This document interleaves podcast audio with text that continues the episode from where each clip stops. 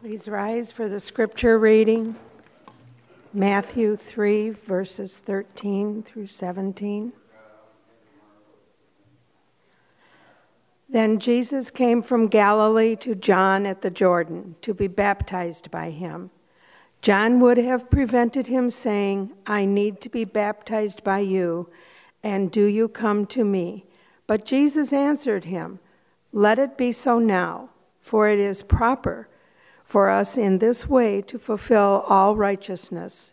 Then he consented. And when Jesus had been baptized, just as he came up from the water, suddenly the heavens were opened to him, and he saw the Spirit of God descending like a dove and alighting on him. And a voice from heaven said, This is my Son, the beloved, with whom I am well pleased. This is the word of the Lord.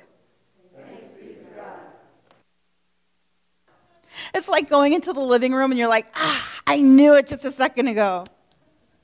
But he went to the Jordan and he knew he was starting his ministry, and God said, I love you so much. Because God knew he was fully divine. I mean, God made him. But he also knew he was fully human, and he knew what he was asking of Christ. And he knew at that moment that Christ said, I will be the Messiah, that that was not going to end good for Christ. That he was going to be a sacrifice for the entire human race. He also knew that people don't like change. Nobody likes change. We all say we want change. We all say we want to do things in a better way. We all say that we want to improve ourselves. And then as soon as we start it, we all complain that we don't like the way it's being done.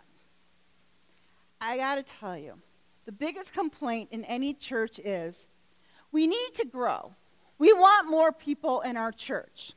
And then, if you get more people in our church, the second complaint is the church is too big. We used to know everybody, and now we don't know everybody. That's what happens. Change is hard. And that's exactly what Jesus was going to do. Jesus' entire goal was to go into an ancient religion with wonderful rituals and wonderful texts and tell them all, I've got a new and improved way to do things you're wrong. I'm right because God said so. He was going into an institutionalized religion and telling them that your institution is wrong. Your institution is outdated. I have a better way of doing things. And no, I don't have time for you to take it to committee and redraft a new way of doing it and waiting, like the United Methodist Church does, for four years for you to vote on it. You have to do it now. God said so. No institutionalized religion wanted that. But he got great believers. And the way he talked to people is he took everyday stuff, he took water, and he talked about it all the time. We're constantly talking about Jesus talks about money and Jesus talks about religion. But Jesus talked about water. Not only talked about it, but he used it. We have stories of Jesus calming the waters. We have stories of Jesus walking on waters. We have stories of Jesus making the best party in the history of the world by turning water into wine, and not just cheap wine, but like primo wine, so that those people could party for an entire week. It never ran out. He talks about that the blessing from heaven comes when you are like one of his disciples and you offer a child one cup of water. He compares himself to living water, not only to the Samaritan world, but to his disciples and to everyone who hears him. Why was water so important? Because he was living in a desert community. And it was something they understood. They understood what it was to be thirsty.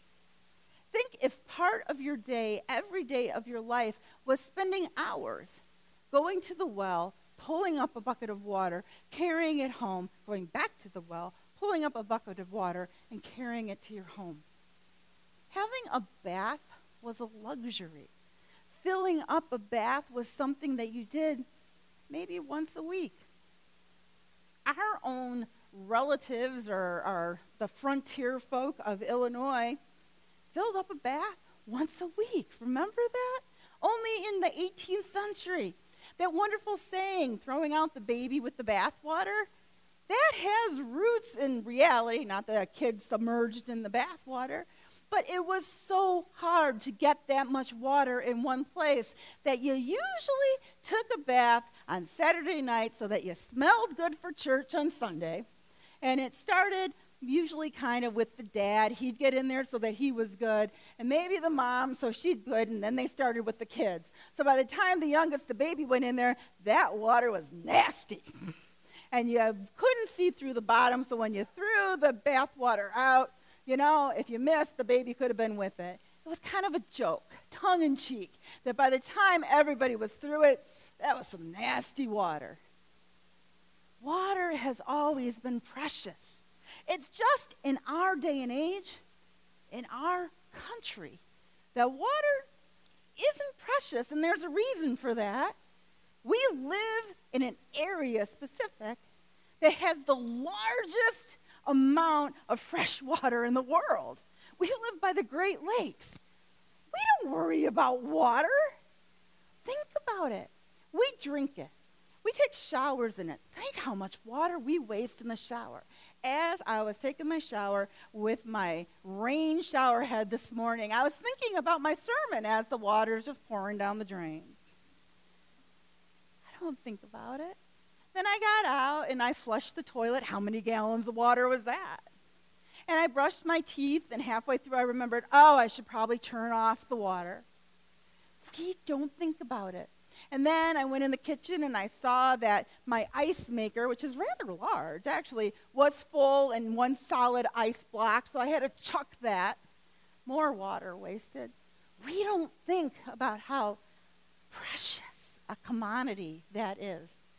But if you go to another part of the world, like the Middle East, or the, that desert wasteland that is the center of Africa, they would be appalled that we waste water this way. They have to travel long distances to get their water each day. They have to dig very deep wells, or if they have to travel to rivers and streams to get the water.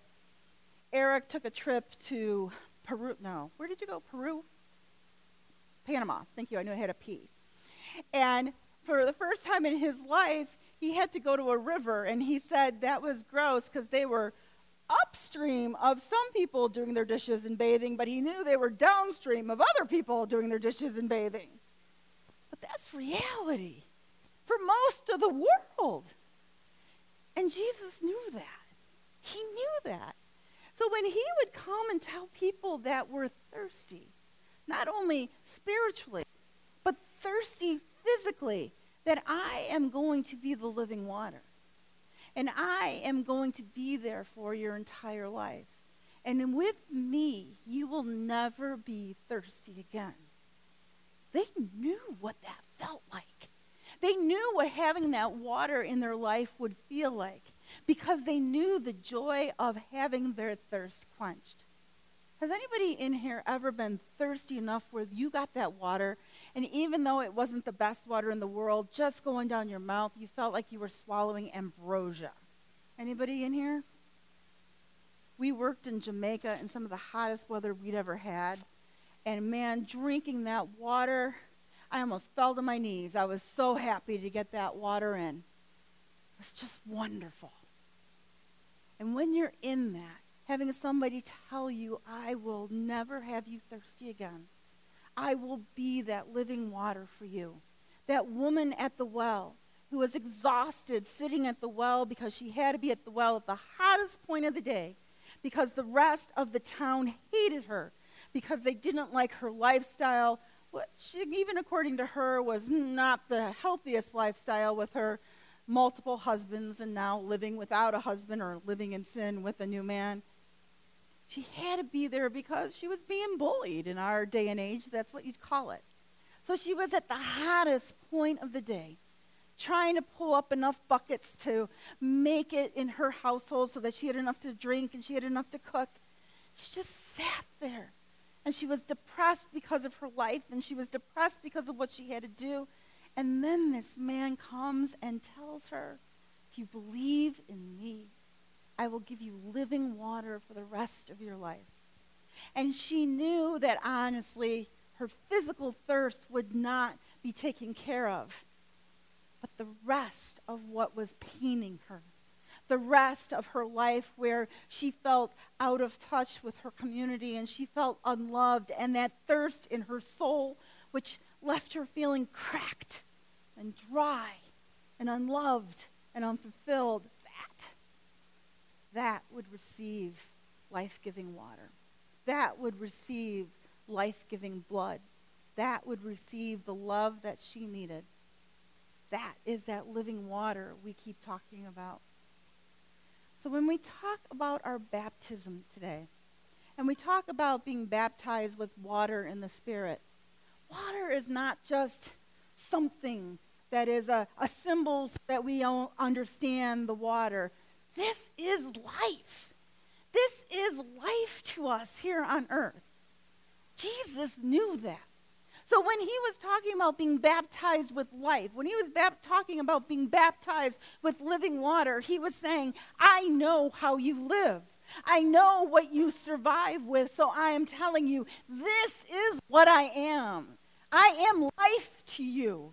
I will never leave you alone. I will always give you the essentials of your life. I promise you this.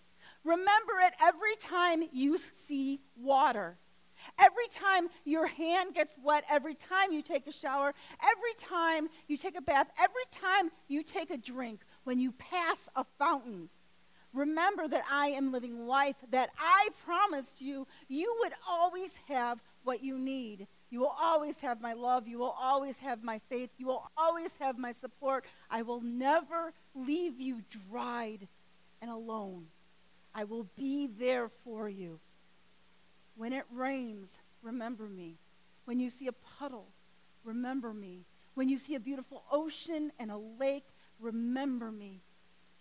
Remember me every time you see water. I am the living water to give you life eternally because my love is greater than any ocean, greater than any rainstorm, greater than any love you can imagine. Christ promised to be our living water, loving us for eternity, sacrificing so that we not only live this life, but live life eternal. Amen.